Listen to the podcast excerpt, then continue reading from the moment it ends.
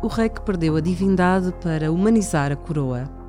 Um texto de Carla Ribeiro, publicado no sábado, dia 6 de maio, na Impar. Carlos III torna-se neste sábado o mais velho monarca de sempre da milenar história da monarquia inglesa a ser coroado. Aos 74 anos, também poderá ter um dos reinados mais curtos, seja por via natural ou através da abdicação, pela qual muitos monárquicos continuam a ansiar, de forma a conseguirem uma nova geração à frente dos destinos de uma coroa que, não obstante toda a pompa que ainda mantém, se mostra cada vez mais gasta. Também a ligação ao divino, parte relevante da cerimónia de coroação e aquilo que distingue a monarquia britânica das restantes casas reais europeias. Aliás, Carlos, tal como os seus antecessores, será ungido, mas numa nota reveladora do que defende, será o primeiro a usar um óleo de origem vegetal e não animal. Mas esta ligação já não sustenta os Windsor depois de todos os escândalos que os humanizaram aos olhos dos súbditos. O atual rei é, aliás, um dos responsáveis por essa perda de divindade ao ter exposto a sua vida pessoal ao escrutínio público, desde os tempos em que era visto como um eterno solteirão, até ao momento em que, já divorciado, decidiu casar-se com uma mulher também divorciada e que foi, durante anos, sua amante. Pelo meio, um casamento mediático com Diana Spencer, entrevistas com uma dose de franqueza confrangedora, tanto da então princesa de Gales como do herdeiro do trono, e acusações de ser um homem alienado da realidade. Terá sido a morte trágica de Diana em 1997, um ano após o divórcio, que mudou a forma como os ingleses o olhavam. Por um lado, o então príncipe foi forçado a adiar os seus planos, nomeadamente se casar com Camila, mas por outro, angariou uma boa dose de empatia no papel de um pai viúvo com dois filhos ainda muito jovens. William tinha 15 anos e Harry 12. Rei hábil Carlos passou os últimos 20 anos a reconstruir-se e quer tenha sido pela intervenção de Camila, que tratou de pôr ao seu serviço assessores para reinventarem a imagem de ambos, ou mérito seu, hoje é elogiado pela sua sensibilidade e inteligência, tendo-lhe valido muitos pontos de popularidade o seu trabalho no Ducado da Cornualha. Em 2019, um documentário sobre o então príncipe expôs o seu trabalho em prol da fixação da população, inclusive jovens, numa zona predominantemente rural. E os britânicos deram-lhe nota positiva. Depois, desde a morte de Isabel II e da sua proclamação, o antigo príncipe de Gales revelou-se um rei hábil, dando pequenos mas certeiros passos de quem está à altura do cargo, como ter pedido ao Parlamento uma mudança na lei para ter entre os seus conselheiros de Estado a irmã, a princesa Ana, e o irmão mais novo, Eduardo, ambos a trabalharem a tempo inteiro para a coroa. Segundo a lei em vigor, os conselheiros, ou seja, as pessoas que podem assumir as funções de monarca em situações em que este se encontra incapacitado, como por exemplo por doença, são o cônjuge e os primeiros quatro na linha de sucessão, desde que tenham mais de 21 anos, 18 no caso do herdeiro.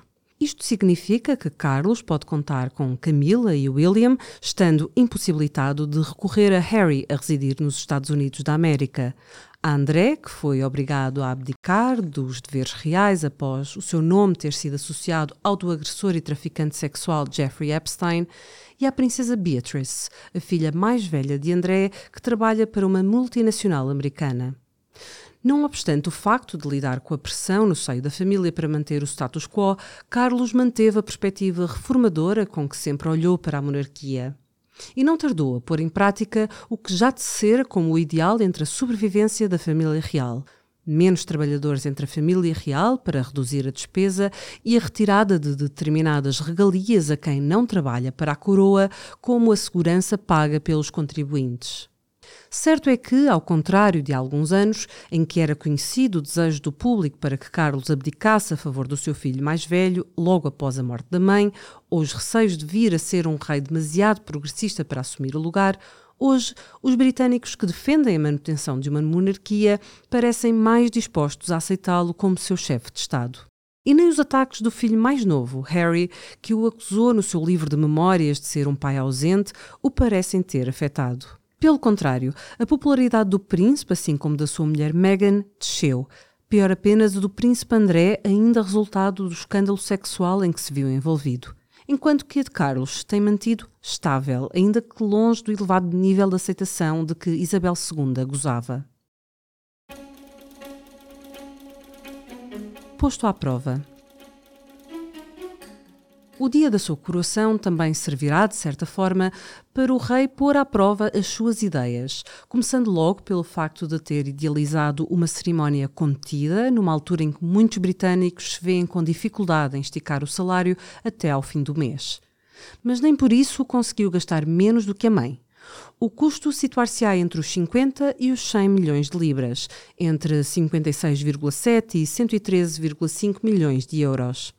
A coroação de Isabel II, em 1953, custou 912 mil libras, equivalente a 20,5 milhões de euros nos dias de hoje. A diferença explica-se, deve-se em parte ao maior protocolo de segurança. Mais cara, por certo, mas muito mais pequena e com uma lista de convidados única.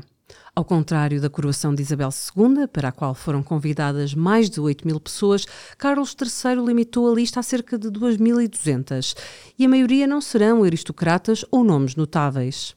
Estará a família mais próxima, representantes de mais de 200 países, mas à Abadia de Westminster também foram chamadas pessoas anónimas que de uma ou outra forma se distinguem pelo seu serviço público uma forma de premiar o mérito que poderá ser a bandeira do reinado de Carlos III. Aparentemente, indiferentes a todas estas questões, são esperados milhares nas ruas de Londres, pelas quais há gente acampada desde o meio da semana. Afinal, depois de um longo reinado de Isabel II, foram 70 anos e 214 dias, esta é a primeira oportunidade para a larga maioria dos britânicos e fãs da família real de todo o mundo assistirem a um evento desta envergadura.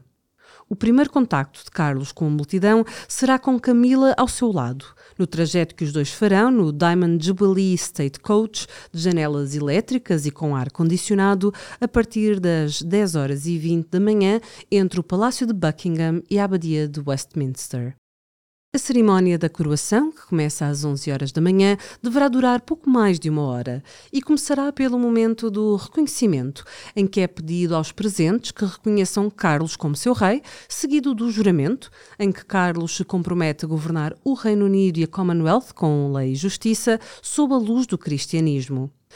A liberdade religiosa, porém, é uma das cartas jogadas nesta coroação, tendo o rei convidado o primeiro-ministro, Rishi Sunak, que pratica o hinduísmo, a realizar uma das leituras, num sinal de que pretende ser um monarca que respeita todos os credos. Posteriormente, dá-se o momento da unção, realizado com privacidade atrás de um biombo, em que, através da aplicação do óleo, pela primeira vez de origem vegetal, se pretende reforçar o direito divino do monarca e da investidura, em que Carlos recebe os vários objetos que simbolizam diferentes virtudes e bênçãos. Finalmente, o rei recebe a coroa de Santo Eduardo, de ouro maciço e centenas de pedras preciosas, usada apenas no momento da coroação, passando a sentar-se no trono. Só depois Camila será ungida, investida e coroada com a coroa das rainhas consortes que foi modificada para si. Em vez do polémico diamante Koh-i-Noor, com um passado sangrento e cuja propriedade é reclamada pela Índia, inclui os diamantes Cullinan 3, 4 e 5 da coleção pessoal de joias da rainha Isabel II. Após a cerimónia, Carlos e Camila, rei e rainha, sairão da abadia de Westminster no Gold State Coach para o cortejo em direção ao palácio, que contará com cerca de 4 mil militares, incluindo as forças armadas de toda a Commonwealth e dos territórios ultramarinos britânicos e todos os serviços das forças armadas do Reino Unido, juntamente com a Guarda do Soberano e os aguadeiros reais. Um desfile que curou à espera de 74 anos de Carlos e um sonho impossível tornado realidade para Camila. Mas o rei não enfrenta tempos fáceis, com os níveis da inflação no Reino Unido em valores recorde, uma guerra na Europa e as exigências cada vez mais audíveis para que se responsabilize pelo passado colonial do país, nomeadamente com o pagamento de indenizações aos territórios anexados pelo antigo Império Britânico também estima-se terá de lidar com cada vez mais movimentos independentistas. Além do Reino Unido, Carlos é rei em outros 14 países, entre os quais Austrália, Canadá e Nova Zelândia, e pela maioria sobressai o sentimento de que tudo isto, em pleno século XXI, não faz sentido. Os long reads do P24 têm coordenação editorial de David Pontes, a edição de som é de Ana Zaira Coelho e eu sou a Inês Bernardo.